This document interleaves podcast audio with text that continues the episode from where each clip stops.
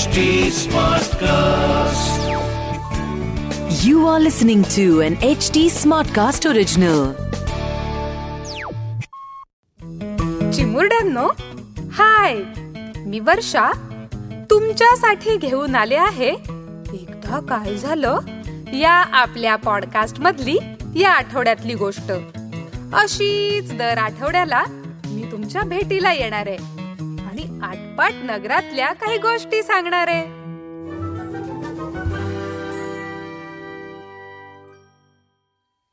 मराठी भाषा दिनानिमित्त शाळेत स्पर्धा होत्या. रमाने काव्य रचना स्पर्धेत भाग घेतला. पण काही केल्या कविता सुचत नव्हती.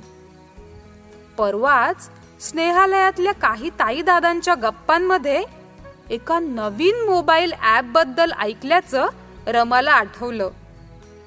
रमा अक्षता ताईकडे गेली. ताई परवा तू एका नव्या ऍपबद्दल बोलत होतीस ना? जे आपल्याला हव्या असणाऱ्या प्रश्नांची उत्तर गाणी विविध प्रकारची माहिती असं काय हवं नको ते सगळं तयार करून देत ते? रमानं जरा लाडी गोडी लावली म्हणून अक्षता ताईनं ऍप उघडलं. मराठी भाषा दिनानिमित्त काव्य रचना असं त्यात लिहिलं. आणि काय आश्चर्य काही सेकंदांच्या आत रमाची ॲपनं रचलेली कविता तयार. कवितेसाठी रमाला बक्षीसही मिळालं. पण रमानं ती कविता स्पर्धेसाठी दिल्याचं कळताच अक्षता ताईनं आईला खरं काय ते सांगितलं. आई घरी आली. आईनं कविता वाचली. आणि रमाला गोष्ट सांगायला सुरुवात केली.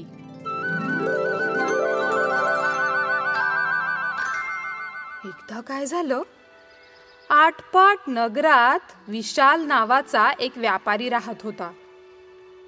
तो भिंतीवर लावायची घड्याळं विकत असे. त्याच्याबरोबर बऱ्याचदा श्याम नावाचा व्यापारी असे. श्याम मुळातच लोभी होता. त्याला प्रत्येक गोष्ट फुकट हवी होती. एके दिवशी घड्याळ विकत विकत ते एका गावात गेले. दोघांचाही घड्याळ विकायचा व्यवसाय असल्यामुळं गावातल्या कोणत्या भागात कुणी जायचं ते त्यांनी वाटून घेतलं. असं काय करताय? घड्याळ नुसतेच पाहताय? घ्या पटापटा. अहो वाजले की बारा मला जाऊ द्या ना घरा. एकेकाळी गावातलं सगळ्यात श्रीमंत कुटुंब असणाऱ्या घरातल्या एका वृद्ध आजीनं आणि तिच्या नातीनं श्यामच्या मजेशीर हाका ऐकल्या. तो आवाज ऐकून नात आजीला म्हणाली आजी आपण घेऊया ना एक घड्याळ. बाळा आपल्याकडं तर दोन वेळचं जेवायला पण पैसे नाहीत. घड्याळ कसं घेणार आपण? जी हे ताट आहे ना आपल्याकडे. आपण ते वापरत पण नाही. ते देऊन आपण घड्याळ घेऊ शकतो का? घरात असलेलं एक जुनं ताट. एवढंच काय ते त्या आजी नातीकडे होतं. आजीला त्या ताटाबद्दल विशेष काही माहीत नव्हतं. पण आजोबा असेपर्यंत त्याच ताटात रोज जेवण करत. म्हणून खरं तर आजीनं ते जपून ठेवलं होतं. नातीच्या आग्रहामुळे आजीनं श्यामला आवाज दिला. घरात बोलवलं. त्याला ते ताट दाखवलं आणि म्हणाली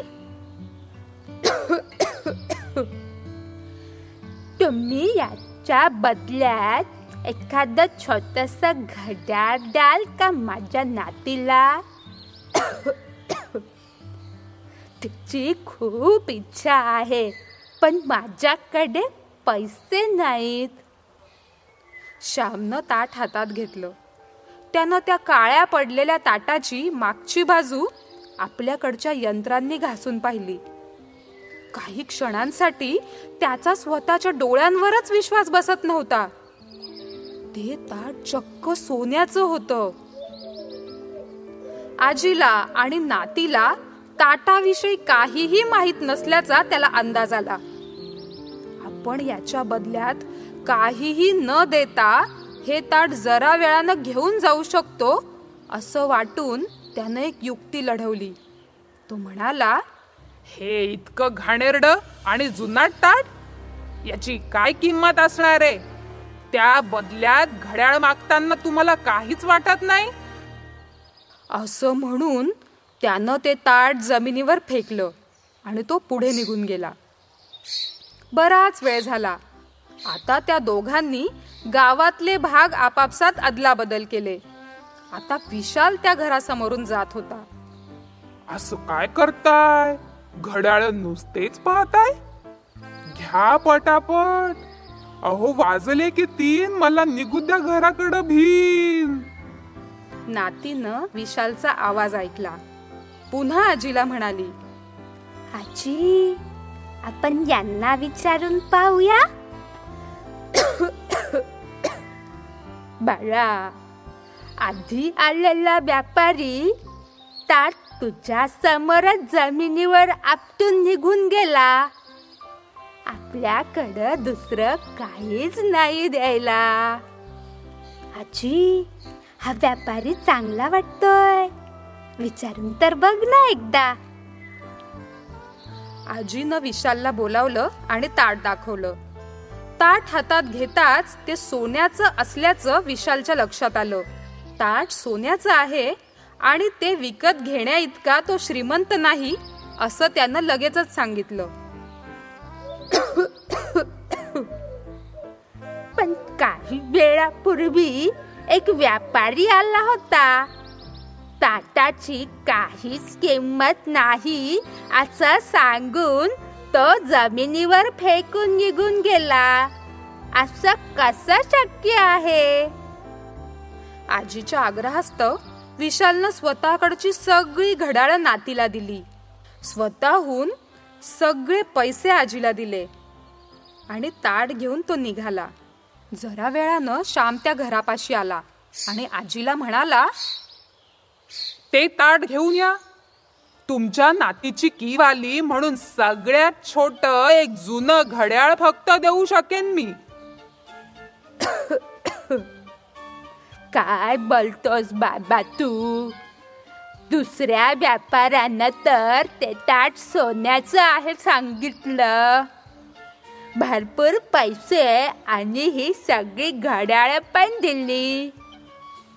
आजीनं गावातल्या सगळ्या लोकांना घडला प्रकार सांगितला. श्यामवर कुणीही यापुढे विश्वास ठेवला नाही. त्यामुळं त्याचा व्यापार कायमचा बंद पडला. या उलट विशालनं सोन्याचं ताट विकलं. त्याला उदरनिर्वाहासाठी पुरेसे पैसे मिळाले. आणि प्रामाणिकपणामुळं त्याचा व्यापार भरभराटीला आला.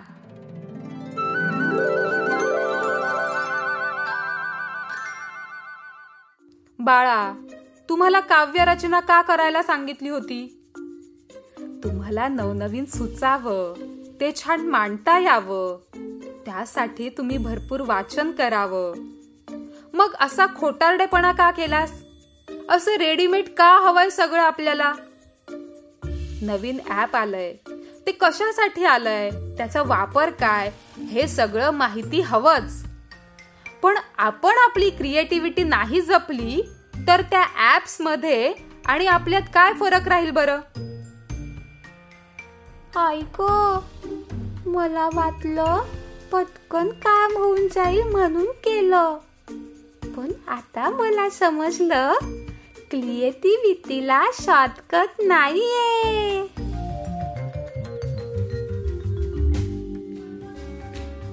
मुलांनो तुम्ही वापरलेत का असे शॉर्टकट्स कधी? मला नक्की कळवा. माझं इंस्टाग्राम हँडल आहे एकदा काय झालं. म्हणजेच at E K D A K A I Z A L अशाच आणखी काही पॉडकास्टसाठी W W W dot H T Smartcast dot com वर लॉग ऑन करा. आणि हो एच टी स्मार्टकास्टला Facebook Twitter YouTube LinkedIn आणि इंस्टाग्रामवर फॉलो करायला विसरू नका.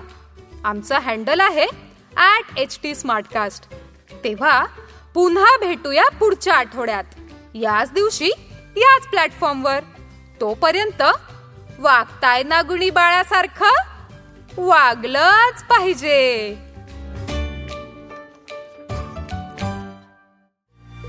इस स्टोरी को कंसेप्शलाइज और नरेट किया है वर्षा पगार ने डायरेक्ट और प्रोड्यूस किया है अंकिता पहावा ने एडिट और साउंड डिज़ाइन किया है अमरिंदर सिंह ने this was This was an HT Smartcast original. HT Smartcast.